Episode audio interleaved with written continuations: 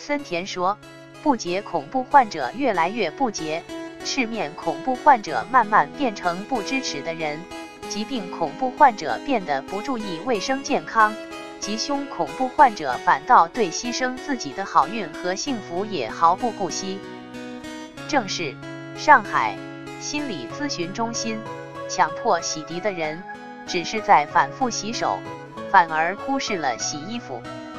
脸红恐惧的人，只想着如何隐蔽自己的脸红，反而忽视了礼节。